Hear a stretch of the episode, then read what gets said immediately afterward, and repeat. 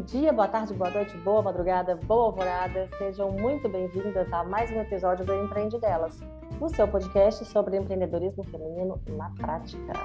Meu nome é Juliana Mendonça e a cada 15 dias eu entrevisto mulheres maravilhosas que contam pra gente um pouquinho de suas histórias e falam das dores e das delícias de suas vidas empreendedoras. Então, escuta ou assiste até o final porque temos boas dicas de negócios por aqui hoje. E além dessas dicas, a partir de hoje temos super novidades. Vocês vão ter também dicas de autocuidado e desenvolvimento pessoal. É isso aí, minha gente. Esse podcast está rendendo parcerias incríveis. Para trazer um conteúdo ainda mais bacana para vocês, eu convidei a Luciana Gurgel para falar para a gente um pouquinho do que ela fala lá no Clube da Autoestima, que ela criou lá no canal dela. Eu vou deixar o card aqui para vocês, aqui, aqui, eu não sei, para vocês acessarem. A Lu, ela já passou por aqui no episódio 2.8 e contou pra gente a história de empreendedorismo dela, além de ter falado um pouquinho sobre autocuidado. Eu achei o trabalho dela tão bacana que eu pedi para ela fazer um quadro especial aqui pra gente, trazendo pequenos trechinhos, umas pequenas ajudas pra gente em cada episódio. Então, agora você não pode deixar de assistir até o final. E ó, tem que seguir o fio, hein? porque ela preparou uma sequência muito bacana aí para os próximos episódios. E eu quero saber o que que você aí que está assistindo ou escutando vai achar disso. Então, não deixe de escrever aqui nos comentários o que, que você achou desse novo quadro lindo que está estreando por aqui. E se quiser deixar alguma sugestão de tema ou alguma dúvida também, pode ficar à vontade. Bom, falando aqui para o YouTube, por favor, meu povo, faça inscrição aqui no canal. Deixa seu joinha, deixa seu comentário, que seja para mandar um oi. Bota um oizinho lá assim. Oi, passei por aqui. Isso é muito importante para o canal, gente. Para quem prefere o áudio, bom, dá uma olhadinha no Amarelo. Vai, é uma plataforma brasileira. Me remunera por cada episódio que toca por lá, coisa que o Spotify não faz e por onde você pode apoiar o podcast com o valor e a frequência que quiser. Olha só que maravilha, você que estava aí doida para contribuir, não sabia como, é só acessar lá. Dica boa, tá vendo? Bom, mas sem maiores delongas, vamos ao episódio de hoje. Teremos uma conversa sobre negócios para impactar a vida de quem precisa. Ana Carolina dos Santos, pedagoga e educadora popular, está à frente do projeto Educar Mais. Esse projeto é o resultado da combinação de um pequeno acervo de livros em um espaço improvisado, com a vontade latente de uma estudante que sonhava em oportunizar a mudança de perspectiva de mundo de crianças e adolescentes do complexo do Chapadão, no Rio de Janeiro. Com esse trabalho, a Carol busca formar seres humanos dignos e cidadãos plenos. O projeto se compromete em facilitar o acesso à educação de qualidade. Sabe aquela frase bonita que a gente vê por aí com uma certa frequência?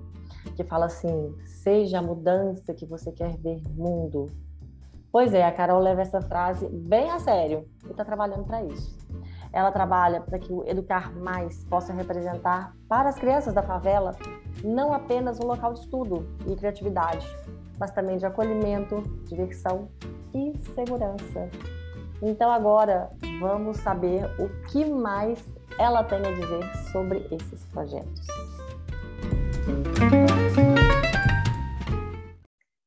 Oi, Carol, seja bem-vinda ao nosso espaço de negócios, de trocas de ideias, de experiências. Tudo bem com você?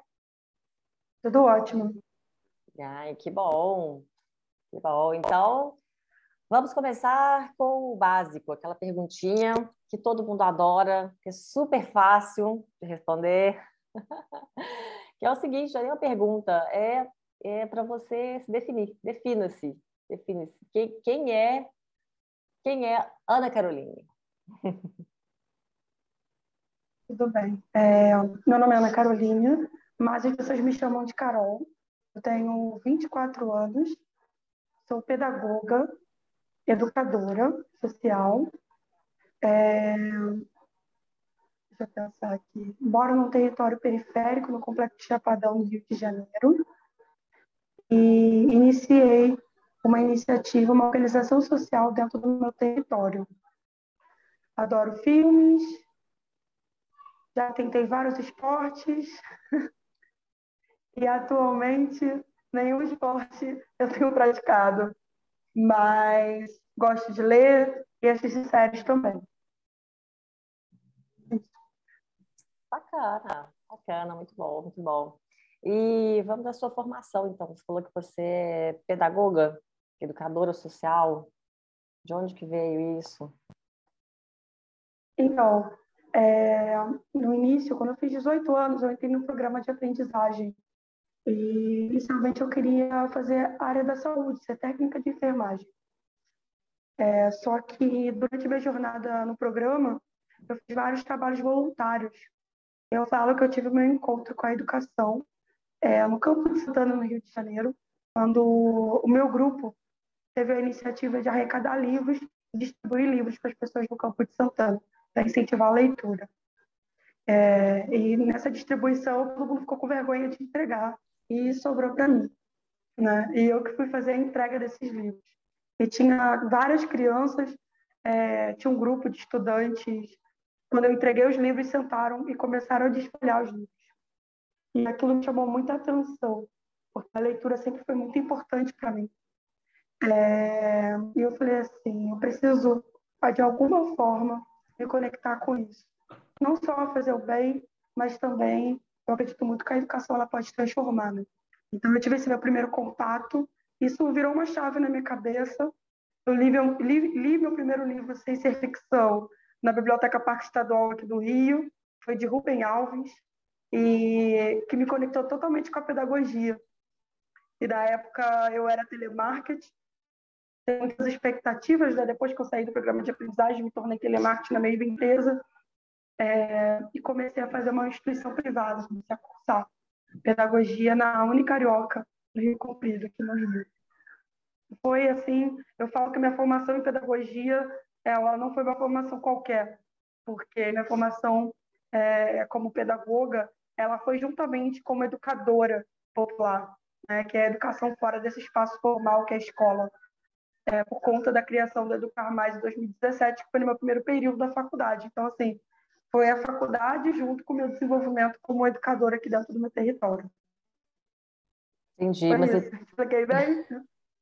mas, mas olha só, então a, a, Educar Mais que você fala já é a empresa que existe hoje, né? O projeto. Isso. Então você começou o projeto na faculdade? Isso mesmo, no primeiro período da faculdade. Uau! Eu estava com 19 anos. Gente, gente, eu não sirvo para nada nessa vida, não é possível. Você com 19 anos já estava lá, colocando. Mas aí, não, mas, calma, estou me atropelando aqui, porque realmente já achei muito novinha, assim, é muita história. um projeto tão bacana. Hã? É muita história. Não, pois é. Mas então, conta um pouquinho mais sobre Educar Mais. Fala, explica o que, que é, como que funciona. Fala, fala aí para gente. Tudo bem.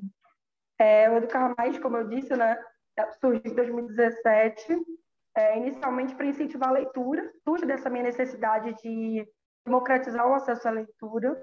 É, eu arrecado alguns livros com os meus amigos, o pessoal do telemarketing, e consigo um espaço cedido de uma igreja aqui é, na minha comunidade.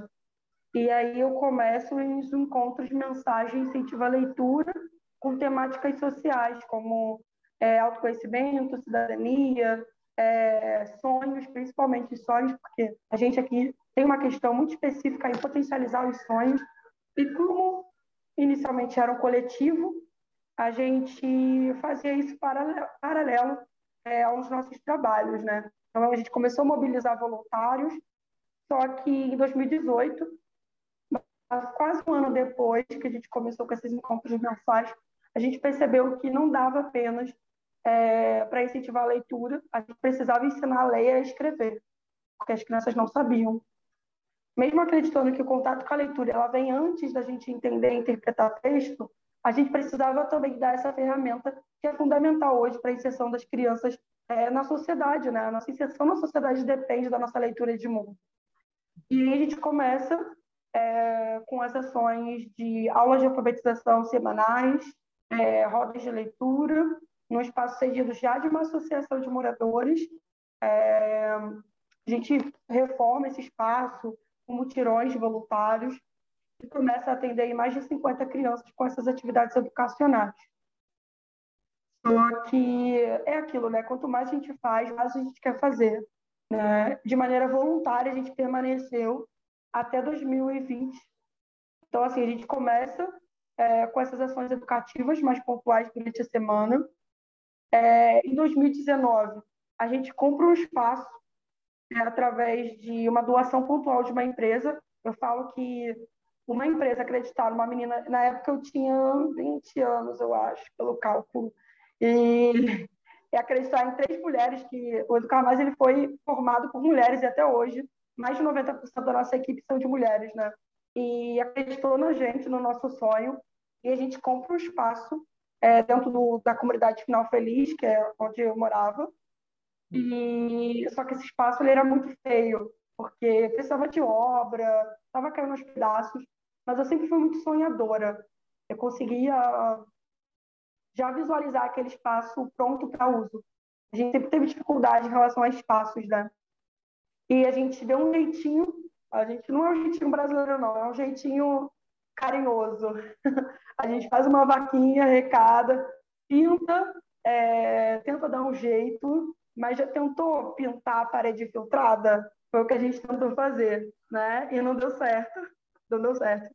E quando a gente começou em 2020, no início de 2020, as nossas ações educativas, é, veio a pandemia. Né? Parou tudo e nesse meu tempo, de 2020, a gente se tornou uma ONG. Porque até então a gente era um coletivo. A gente se tornou uma ONG no meio da pandemia, é, quase no finalzinho, na verdade, de 2020. A gente se torna uma ONG e é chamada para participar de um processo seletivo do Caldeirão do Hulk. Oh. programa do Caldeirão do Hulk. Uh. É, eu falo que a probabilidade era muito pequena, né? Uhum. Mas por conta da nossa atuação em 2020, distribuindo mais de 5 mil cestas aqui na comunidade, é, a nossa história repercutiu, né? E oh, menina, uma tô, pessoas que trabalham... Tô até arrepiando aqui. Nossa Senhora! Ah? É, não, não, dá nem para acreditar. Eu falo que a gente só acredita vendo mesmo, porque é, a probabilidade era muito pequena, né? E, e em 2020 a gente passa no processo seletivo, foi um processo seletivo longuíssimo, é, quatro testes de Covid que a gente fez para poder ir para o programa. É, a gente vai para São Paulo no final de 2020, foi dia 12 de dezembro. A gente vai para São Paulo gravar o programa, só que o programa era de sorte, né? A gente foi para o The Wall, aquele das bolas, perguntas. Eu não, não sei se você conhece. Sei, eu não conheço, eu não assisto, mas assim, né? Eu imagino que seja. Imagina, né? E era uhum. sorte, foi eu e a Tainá. É... Ela respondeu as perguntas e eu fiquei no palco. A gente zera a parede, né? É... Ah. E a Tainá, ela assinou o contrato. E a gente saiu lá com 40 mil reais Olha só, que beleza! Então, mas é isso que eu ia perguntar. Eu, eu não, não sei como é que é, mas então não era tão sorte assim. Você tinha que responder pergunta também. Isso, isso. A gente respondeu perguntas. Entendi. Mesmo tá... acertando uma parte do, das perguntas, é... por ser sorte, né, pelas bolas que caem lá naquele painel, é, a gente não foi tão sortuda na parede, sabe? Ah, De seis tá. perguntas, a gente, a gente acertou quatro, mas as bolas caíam, sabe? Um real. Ah, não, é, entendi. Entendi a parte Entendeu? Aham. Mas e aí? E, aí, e o nervosismo na hora lá? E Olha, eu falo que a minha cara. Todo mundo perguntava assim, cara, mas que cara é aquela que você estava fazendo? Era a cara que estava engolindo o choro. É, porque uma coisa que eu sempre falo é que eu não estava lá por mim, sabe? O dinheiro não era para mim. Não era para mim construir uma casa para mim ou realizar algum sonho pessoal. Era um sonho que 60 crianças estavam esperando, sabe? Eu tinha aquela responsabilidade de voltar daquele programa com alguma coisa capaz de mudar é, a nossa situação e impactar positivamente as crianças que a gente atende. Então, assim, foi muito nervoso. Eu falo que eu nem sei explicar muito bem porque, eu, como eu falei, como eu estava, porque foi uma sensação. Eu nunca me senti tão nervosa, e olha que eu já tinha casado um ano antes. Eu falo que eu fiquei mais, mais nervosa no programa do que no casamento. Entendeu? Foi, foi um nervosismo assim, fora do comum. Mas a gente conseguiu Sim. uma Mas grana. Aí vocês voltaram com 40 mil. 40 mil. A gente reforma a parte de cima, a casa tem dois andares. Só que a casa estava tão ruim que basicamente a gente teve que construir quase do zero, né? Então a gente gastou muito, é, a gente reformou só a parte de cima. E gente, o programa foi ao ar, o programa foi ao ar em maio de 2021. Demorou pra caramba para ir ao ar. Só que quando ele foi ao ar, é, a gente lançou uma vaquinha, o Luciano Huck faz um chamado no programa que a gente não conseguiu o dinheiro todo, a gente precisava de 100 mil reais para reformar tudo. Uhum. E, e aí a gente consegue o resto do valor que a gente precisava na vaquinha e a gente reforma todo o espaço. Então, além de se tornar uma ONG formalizada, hoje a gente tem um espaço lindíssimo, com sala de informática, sala de aula, é, brinquedoteca, biblioteca, escritório, cozinha, uma varanda, espaço super colorido, que massa. É, e aí onde você está agora? Isso, isso, estou aqui. Massa, nossa, legal demais. Legal demais. E as atividades? Quais que são as atividades que vocês têm aí? Então, atualmente, agora em 2021, a gente está atendendo é, quase 90 crianças e adolescentes e jovens é, com atividades de educação e cultura em contraturno escolar, como alfabetização, roda de leitura, é, audiovisual, oficina de arte, a nossa metodologia gamificada de incentivo à leitura, é, o projeto de inclusão digital no sábado e a capoeira no domingo. Oh. É isso. São, são, são bastante atividades, né? A gente basicamente está todos os dias da semana. Como que é essa a digital que você falou, gamificação? A gente tem o nosso projeto de incentivo à leitura gamificado, que é uma metodologia própria. Assim, durante todos os anos a gente testou muita coisa. Como desenvolver o hábito da leitura em crianças fora do contexto escolar. E com muitos testes, né, com muitas atividades, a gente chegou é, em um projeto que funciona da seguinte maneira, né? A gente tem quatro níveis, todo jogo tem, tem níveis, né? Então, esse game ele tem quatro níveis, autoconhecimento, cidadania, meio ambiente e futurismo. E as crianças cumprem desafios gamificados durante a semana é, para passar esses níveis. E cada desafio cumprido, as crianças ganham uma moeda social de um parceiro nosso que é a Muda e outras economias, uma moeda complementar. É, e as crianças ganham essas mudas e no final do nível elas conseguem trocar por recompensas da plataforma da Muda. E a gente mesmo do Educar Mais é, abre muitas ofertas a partir dos interesses deles. E esses desafios incluem a leitura, não só do livro, né, mas a gente entende que a leitura de mundo é muito além do livro físico. Acho que a gente está muito nessa, nesse conceito de multiletramento, né? Então, as crianças elas aprendem a ler através do livro físico, através do uso da tecnologia, é, através das atividades, então, a gente, por exemplo, teve uma atividade que foi assim incrível e a gente propôs para elas criar soluções para incentivar a comunidade é, a se conscientizar em relação ao meio ambiente.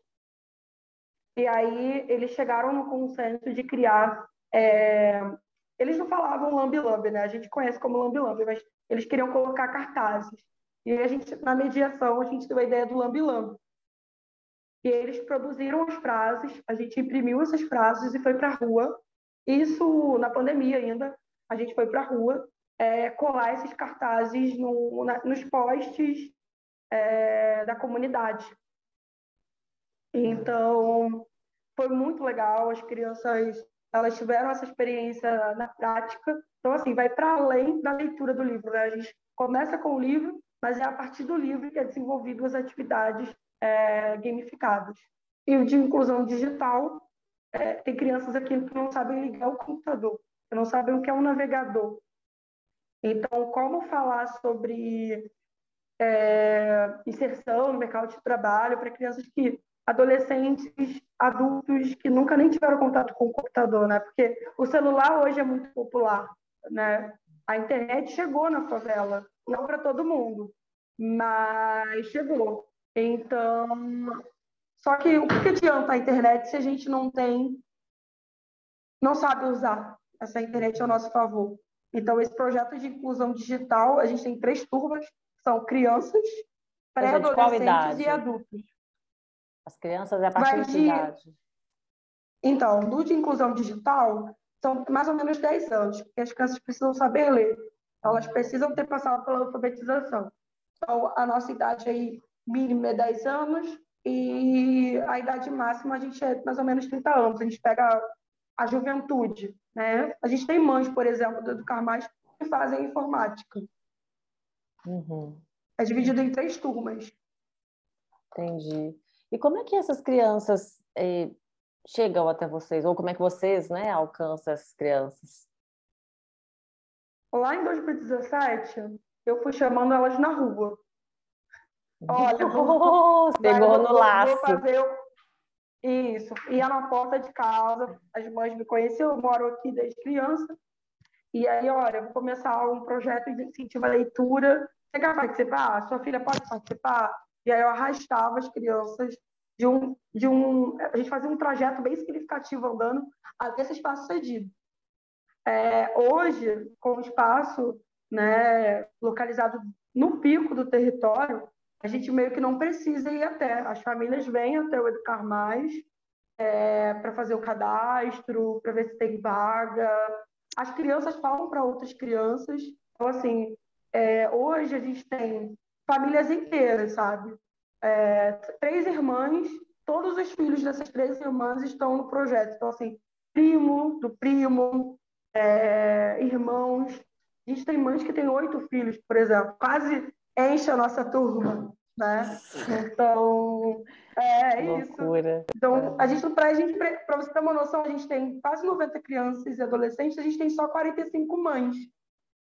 Então, em média aí, Entendeu? Aham, aham, tô entendendo. É, é o, é, é o dobro.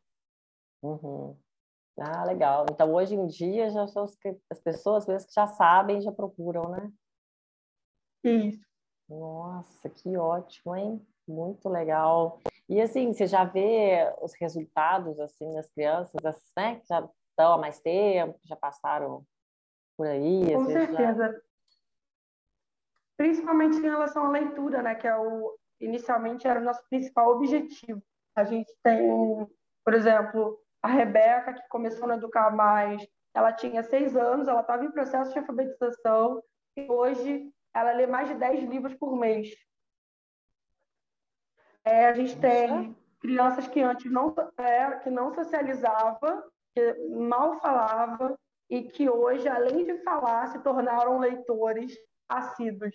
Né? Então, a gente tem um número significativo de empréstimo de livros, a gente também tem crianças que não sabiam ler e que hoje já sabem ler, é, de jovens. A gente tem até uma jovem. Olha. A Isabel, a Isabel começou a educar mais, ela tinha 13 anos. Hoje ela tem 19. 13 ou 14 anos? 14. E hoje ela tem 19. Ela está aqui numa formação na inserção no mercado de trabalho. Então, a gente tem assim vários, vários casos de crianças e de, de adolescentes que hoje já são aí adultos, ou já estão no mercado de trabalho, uhum. ou que ainda são crianças, né? Como a Rebeca, por exemplo. Aham, aham. E me conta uma coisa, você falou que né, teve o, o financiamento coletivo, né, a vaquinha, mas normalmente como é que você se financia? Então, atualmente, é, a gente vive de doação de pessoa física. A gente não tem um patrocinador específico que abranja todas as nossas atividades. A gente conseguiu ganhar um edital da Secretaria de, de Cultura aqui do Rio, e é esse edital que está sustentando metade da equipe, principalmente com o projeto de literatura que a gente tem. A gente tem dois projetos de literatura, então, principalmente esses. E 70% da equipe ele é, é sustentada com doações de pessoas físicas. Então, assim, é, as pessoas elas doam através dos nossos canais de doação. É, a gente também tem doações pontuais para projetos específicos. Ano passado, a gente conseguiu uma doação é, de uma voluntária para conseguir, tá conseguindo esse ano sustentar todo o projeto de inclusão digital, que é um projeto novo. Então, ela fez a doação e esse, essa doação ela está sustentando literalmente a educadora é, para estar tá fazendo esse projeto de inclusão digital que vai ser o projeto ele tem dois semestres. Uhum. Então, o primeiro semestre é um grupo, segundo semestre é outro grupo. Uhum. Mas é assim, por doação. Pessoas que se identificam com a causa, e aí doa para o nosso lanche, doa biscoito. Os computadores que a gente tem nas nossas salas é, foram doação de empresa. Basicamente tudo, as crianças nem acreditam quando eu falo assim para elas, tia, mas como que você conseguiu tudo isso? Aí eu falo para elas, tudo foi doado. Tudo foi doado, em grande maioria, tudo foi doado. Se não foi doado diretamente, foi doado dinheiro para compra. Olha que legal. Não. E aí, mas aí como é que você divulga essa, assim, pede essas doações? Através do nosso Instagram, que é a nossa principal meio de comunicação hoje. Né? É o, o arroba é projeto.educar.mais. E lá a gente faz campanhas pontuais e também a gente tem a, a possibilidade da pessoa se tornar um padrinho recorrente da iniciativa. E a gente manda relatórios de, de impacto e a gente também dá total transparência para o doador. Até nossa, essa semana vai sair o, o, nosso balanço financeiro do ano passado, né? E a pessoa ela tem total acesso para poder entender como é essa utilização do recurso, sabe? Ainda mais uhum. quando a pessoa direciona, entendeu? Uhum. Ah, eu quero pois é, ajudar é. Oi, eu não escutei o finalzinho. Quanto... Por exemplo, ah, eu quero, eu quero ajudar o projeto é, em relação a equipamento. E aí a gente compra equipamento, manda uma nota fiscal para esse doador. Esse doador ele pode vir visitar a Educar Mais. A gente manda foto, vídeo, posta nas nossas redes. Eu acho que o principal elemento hoje que faz com que a gente cresça, se desenvolva, é a nossa transparência, sabe? A gente tem total respeito à pessoa que doa. Uhum. Pois é, e você está em parceria né, com a Camila da, da Impacto. Quando eu conversei com ela, na verdade é ela que me falou de você, né? Que eu fiz a é, a gente tá, ainda não entrei na plataforma. É, ah, a gente ainda está em processo de entrada na plataforma delas, é, porque como a gente ainda está nessa questão de atualização da plataforma, então uhum. acredito que no tempo, na verdade, a gente vai estar na plataforma da Impacto e vai ser um meio também da gente conseguir doações para os nossos projetos. É importantíssimo. É, porque parece é bacana, né? É, e tem essa questão da transparência também, né? Pelo que eu entendi lá, é muito para aumentar essa transparência, acho que isso ajuda demais mesmo. É. Com certeza. A gente tem vários parceiros, na verdade, assim. A gente tem parceiros é, de apoio específico, como, por exemplo, a Saúva, que é uma empresa que, que ajuda a gente com o projeto do game.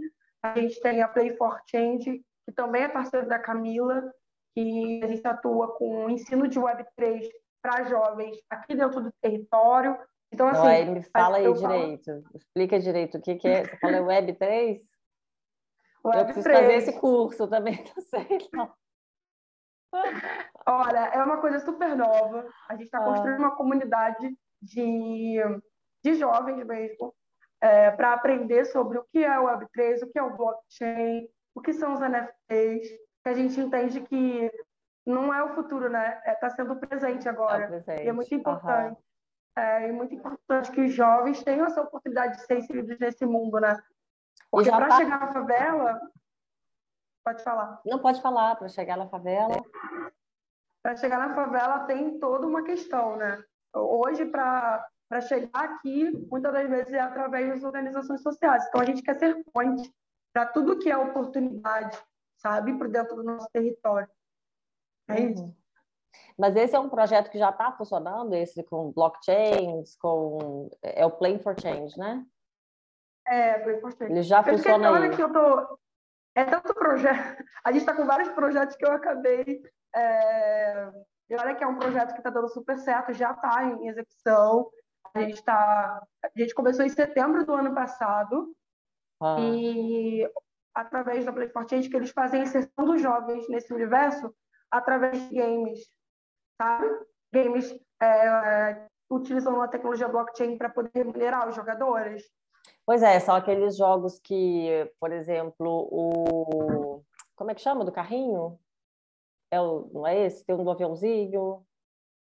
Também, é, isso mesmo, só que esses são, a gente fala que é de apertar botão. É. O jogo que a, o Axie Infinity usa, o Axie Infinity, é... Usa, é o Axie Infinity.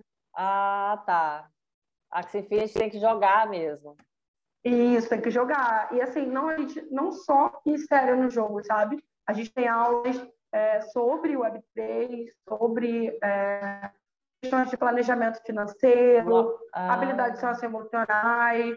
Então, assim, é uma comunidade de aprendizagem. Quando a gente fala comunidade de aprendizagem, a gente fala de uma troca de conhecimento é, para fortalecer esses jovens mesmo. E agora a gente está fazendo um movimento de inserir esses jovens na programação.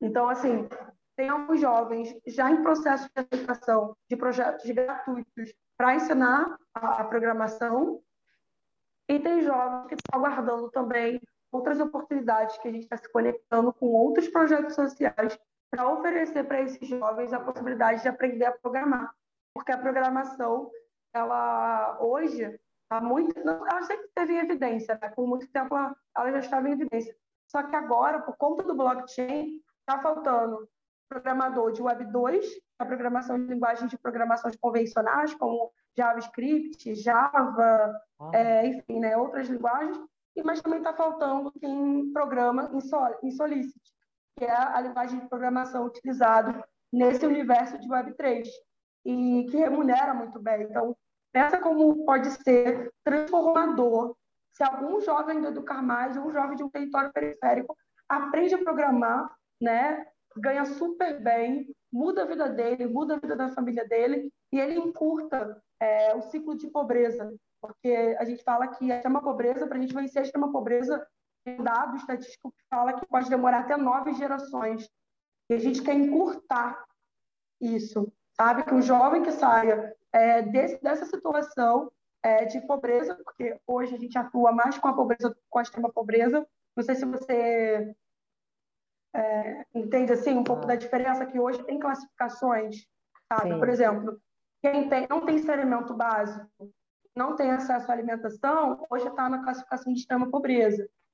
Agora, famílias e crianças que estão em extrema vulnerabilidade, que vivem com 150 reais por mês, né? É, renda per capita por pessoa, ela está classificado é, na pobreza, né? na classificação de uma pessoa que eu, a gente fala que ela não começa no zero, ela começa no negativo, sabe? Por conta da falta de oportunidade. Então, a gente entende que essa pessoa que começou no negativo, através da educação, ela pode sair do negativo e estourar, assim, sabe? Tem muita expectativa que ela saia desse, desse, desse cenário para um cenário três vezes melhor ou muito. Eu, eu, eu falo que a lua é o limite, assim. Eu sou uma pessoa que acredita muito que a educação pode mudar a vida de alguém. Nossa, graças a Deus, você acredita. Ainda bem. Não, porque eu também acredito, sabe? Eu também sou muito assim. Cara, quando a Camila falou do seu projeto, eu falei, nossa, gente, incrível.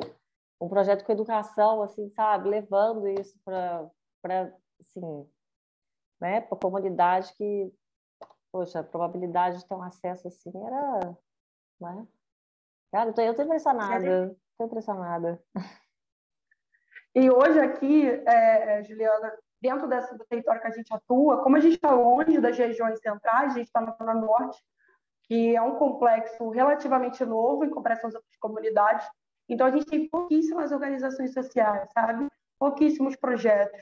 A gente tem uma carência muito grande que o Educar ele não dá conta. E a gente entende que a gente está aqui para que outros projetos surjam também, sabe? Que outras pessoas se sintam empoderadas de criar iniciativas e fazer movimentos para apoiar a sua comunidade. né? que é um desafio gigantesco, mas que não é impossível. A gente quer que surjam outras, outras Caróis, outras Tainás, outras lideranças dentro do território para poder dar conta dessa necessidade. Né? Porque uma coisa que o Edu Lira fala muito, né? o, o dilema dele é que é, levar a pobreza da favela para o museu. Né? E a pobreza é algo muito enraizado e que é geracional, né? mas que hoje a gente está fazendo, né, em 2022, mas que talvez o impacto desse, desse, dessa iniciativa ela vai ser percebido em gerações, né? porque a partir do momento que um jovem sai da pobreza e ele vira, né, ele tem ali condições dignas de sobreviver, ele já muda a trajetória, já muda a rota. Né? Então, a gente vai ver a, a, a consequência daquilo que a gente está fazendo por muitas gerações. Né? Então, é necessário que, para a pobreza ela realmente é se tornar algo escasso né? no Brasil, é um trabalho gigantesco. Mas que eu não desacredito, não, acredito, viu? É. Mas eu também acredito. E eu acredito que é assim. É uma pessoa assim que faz a diferença. Não é achar que ah, é só uma pessoa fazendo, não, olha o tanto que você já fez, né? Realmente é um exemplo, viu? É um exemplo. tá de parabéns. De muitas pessoas, Juliana. Foi assim, muitas pessoas. todos estão de parabéns. É, foram muitas é. pessoas, muitas, muitas mesmo. Como eu te falei, né? Se você vir aqui no Educar Mais, não tem uma coisa aqui que não seja doado, que não seja alguém que doou. E a vaquinha que, foi realizado no, no Caldeirão, uma coisa que me surpreendeu demais, era que as pessoas doavam 5, 10 reais. E nesses 5, 10 reais se tornou, e, sabe, no quantitativo significativo, ao ponto de a gente conseguir reformar o restante do espaço. Então, assim, a doação de 5 reais, de 10 reais, vale tanto quanto quem doou 500 reais, quem doou mil reais, sabe? E, em grande maioria foram pessoas, é, às vezes na mesma circunstância, é, várias famílias dentro dos territórios vulneráveis, né? Porque quem assiste Caldeirão do Hulk, né? Hoje, é, vou colocar assim, é um programa nacional, mas que em grande maioria é, são famílias de classe média, classe média baixa, periféricos. Então, ah, poxa, eu não tenho muita coisa, mas eu vou lá, tiro cinco reais, eu contribuo na vaca de cinco reais. E o negócio criou uma proporção, foram mais de 400 doadores para a gente poder alcançar o valor você imagina, né? Eu falo que os 5 reais daquela pessoa salvou a porta que a gente comprou, os 20 reais salvou no piso que a gente comprou. Então, o poder da doação, o poder de você acreditar né, no sonho da outra pessoa, isso é não tem preço. Eu falo que eu jamais vou conseguir agradecer o tanto que essas pessoas fizeram pelas crianças, principalmente. Ah, que bacana, que lindo. Que lindo isso.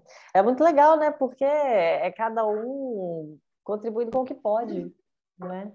Então, faz o que pode, faz o que dá e é juntando, unindo forças mesmo, né? Que o negócio dá certo. Nossa, muito legal, João. Adoro ver essas iniciativas, assim, esses projetos dando super certo. Muito legal, muito legal. Mas me conta então, nessa, nessa trajetória toda sua, trabalhando né, com, com crianças, trabalhando em comunidade, os seus principais aprendizados, assim?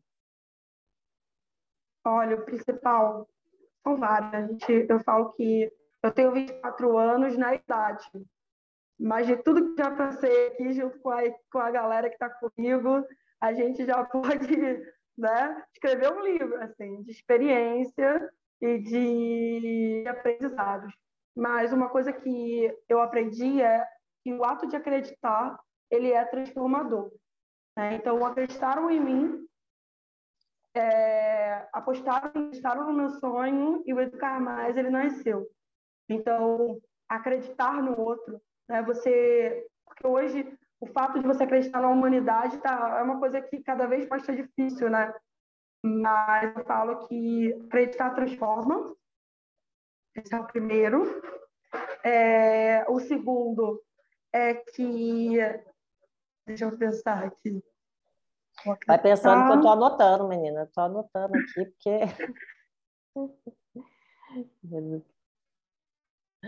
Essa é a educação, né? A gente vê é, que a educação ela é uma ferramenta de transformação e que oportunizando, né? Você dá oportunidade é, dessa criança, desse adolescente, desse adulto ter acesso à educação, né, ao conhecimento, é libertador.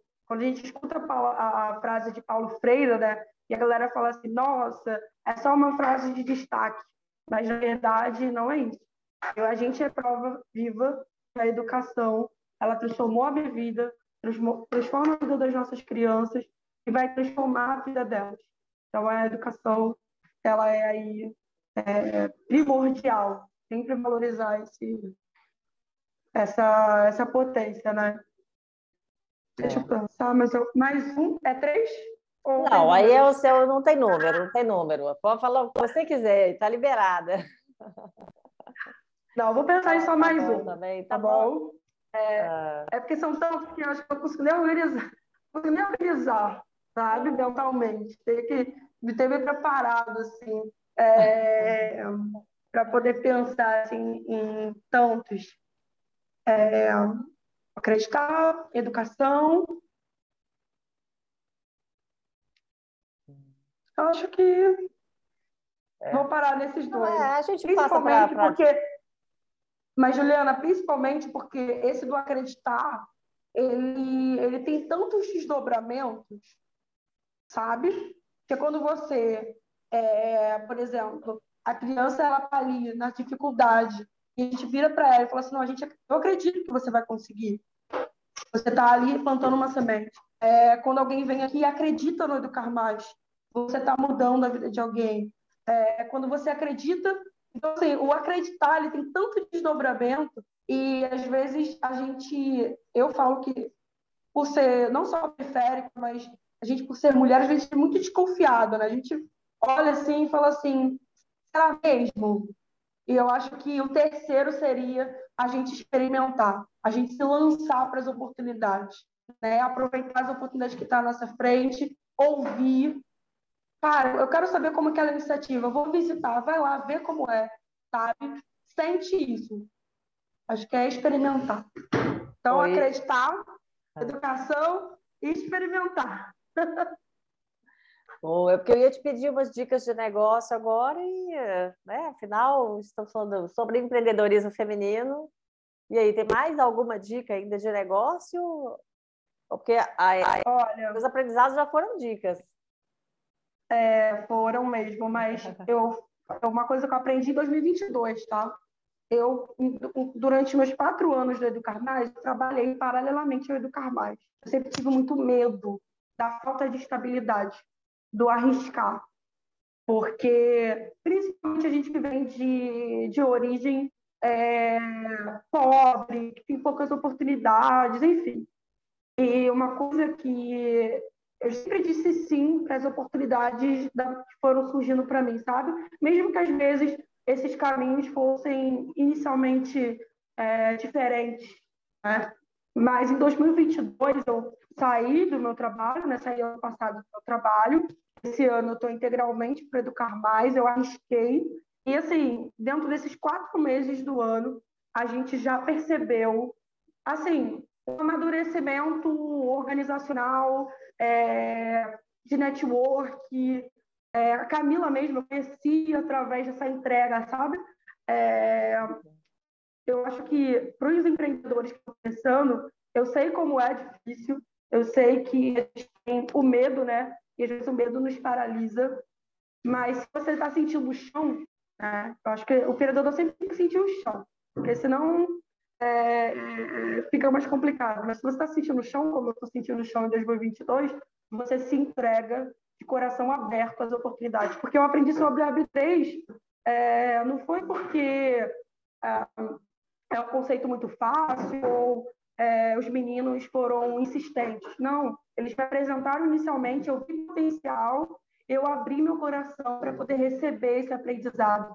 E me entreguei, fui no Ethereum Rio, que foi um evento de cripto e blockchain aqui no Rio de Janeiro, conheci a Camila, conhe...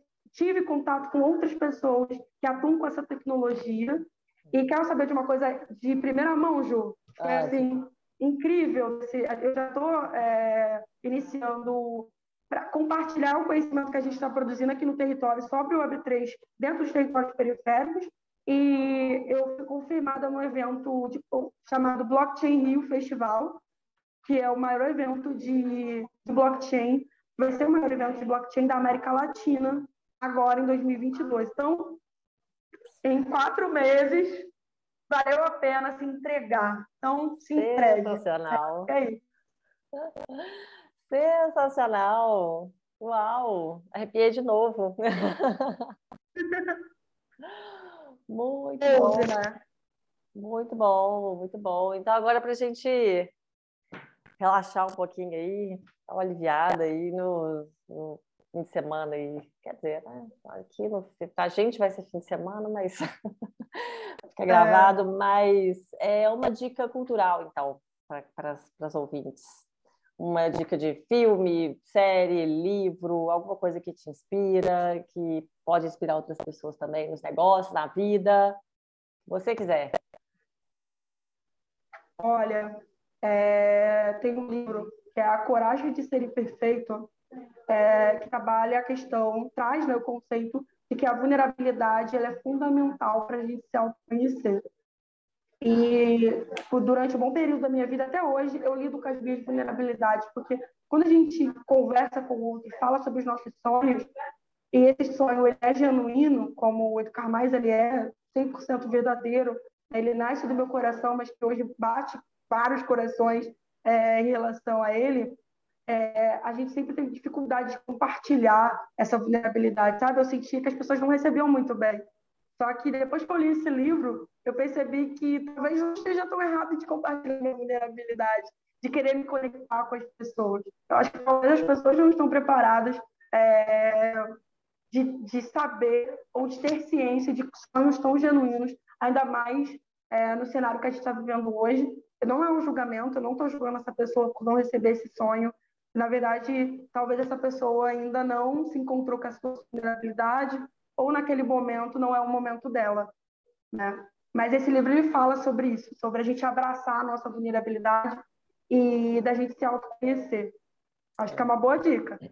É, a Brené, Brené Brown, né? Brené Brown, sensacional.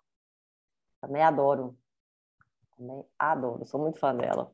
É, então, fala de novo seus contatos para quem quiser saber mais do projeto, para quem quiser seguir, onde que te acha, onde, como que é mais fácil. Tudo bem. É, hoje o nosso Instagram é, é projeto.educar.mais. A gente também tem nosso site, que é educarmais, escrito mesmo, ponto net. Então, o mais é o sinalzinho de mais no, no é Instagram? É, é, tudo escrito, M-A-S, né? Tudo escrito.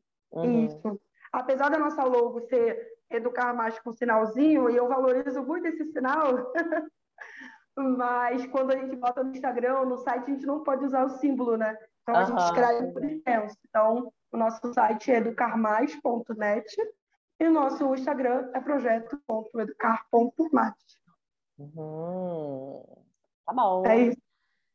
Então, Carol, muitíssimo obrigada muito obrigada, que eu tô assim, eu tô até agora impressionada. Eu sabia, né? Eu, quando eu entrei em contato, eu, eu dei uma olhada no site, eu cheguei a ver assim o que, que se tratava, mas escutando de você, assim, é meu, outra dimensão que a gente tem, sabe? Muito bacana, tá? De parabéns mesmo pelo trabalho. Sei que você falou que teve trabalho de um monte de gente, mas eu acho que tem, tem essa importância também, sabe? De, de puxar, de, de vir com a ideia, de sabe?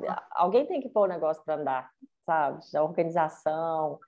Então, assim, você está de parabéns mesmo com né, mais organização do, do projeto. Mas, assim, muito bacana, muito bacana. Tomara que muito você continue. Oi? Muito obrigada a você também pela oportunidade. É sempre um prazer falar do Educar Mais é, e compartilhar, porque eu acredito que pode inspirar outras pessoas a começarem não só iniciativas, mas também movimentos para ajudar o próximo. Então, ficamos por aqui. Então, um beijo para você e até mais. Beijo, obrigada, beijão. E agora, como eu falei lá no comecinho desse episódio, É a hora do Clube da Autoestima, edição especial Empreende Delas, com a Lu Gurgel. Confere aí. Olá pessoal, sou Luciana Gurgel e é um imenso prazer estar aqui com vocês hoje. Recebi o convite com muito carinho da Juliana e estarei com vocês aí nos próximos capítulos, onde iremos abordar sobre desenvolvimento pessoal, autocuidado, autoestima. E para aqueles que ainda não me conhecem, tem um vídeo meu aqui no canal, vocês podem procurar. Vou pedir para a Ju colocar aqui no card para vocês, onde falamos um pouquinho aí sobre a, a minha trajetória no exterior, sobre empreendedorismo feminino. Ficou bem legal o vídeo. E para vocês também que estão acompanhando aí pelo, pelo canal do podcast, é um prazer estar com vocês também. Muito obrigada por me permitirem fazer esse trabalho aqui com vocês. Bom, hoje eu trago para vocês um pouquinho para a gente conversar sobre autocuidado. Para falarmos de autocuidado, nós temos que falar também sobre autoconhecimento, porque o primeiro passo é a gente se conhecer, saber ali onde estão nossas mazelas, onde estão os nossos pontos positivos, negativos, e isso não é um trabalho de um dia para o outro. Então, o que eu proponho aqui para vocês é refletirem, tirarem um momento aí no seu dia, na sua semana, até o nosso próximo vídeo para você perceber quais são as questões que te impedem de ser totalmente feliz, que te impedem de ser abundante, né? Nós todos nascemos para ser abundantes. Só que aí ao longo da vida, né, os percalços, é, a trajetória, a caminhada vai dificultando às vezes, né, a gente ter autoestima, de termos aí uma visão mais apurada da qualidade de vida, da felicidade, do desenvolvimento. Então é muito importante, mesmo aí durante toda a rotina, a gente tirar um tempo para refletir. Então vamos fazer essa reflexão. O que é que você acha que você pode melhorar? Que vai de repente trazer mais felicidade, vai trazer conexões mais valiosas para sua vida, vai ter, você vai conseguir manter relacionamentos são de fato importantes para você e também aquilo que nós precisamos deixar ir com o coração tranquilo. Então, hoje, esse vídeo curtinho é para te fazer pensar aí, mulher, o que é que você pode começar trabalhando dentro de você.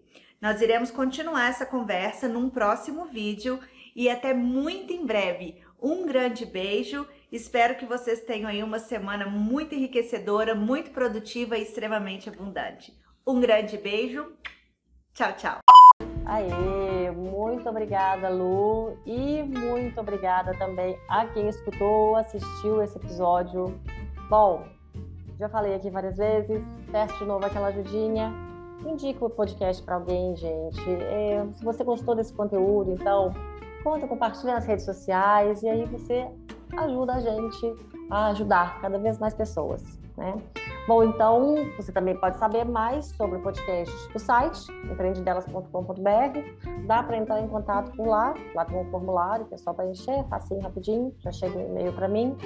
E também pode seguir o podcast no Instagram, no Facebook, que é empreendedelas. Lembrando que é o de empreende delas. Ok? Bom, então fico por aqui. Te espero no próximo episódio com novas histórias inspiradoras dessa mulherada bacana que está passando por aqui e também com o nosso Clube da Autoestima com a Lugo Gel. Tá muito bacana. Tem mais episódio aí e ela criou uma sequência muito legal, tá imperdível. Espero vocês. Perde não, hein, gente?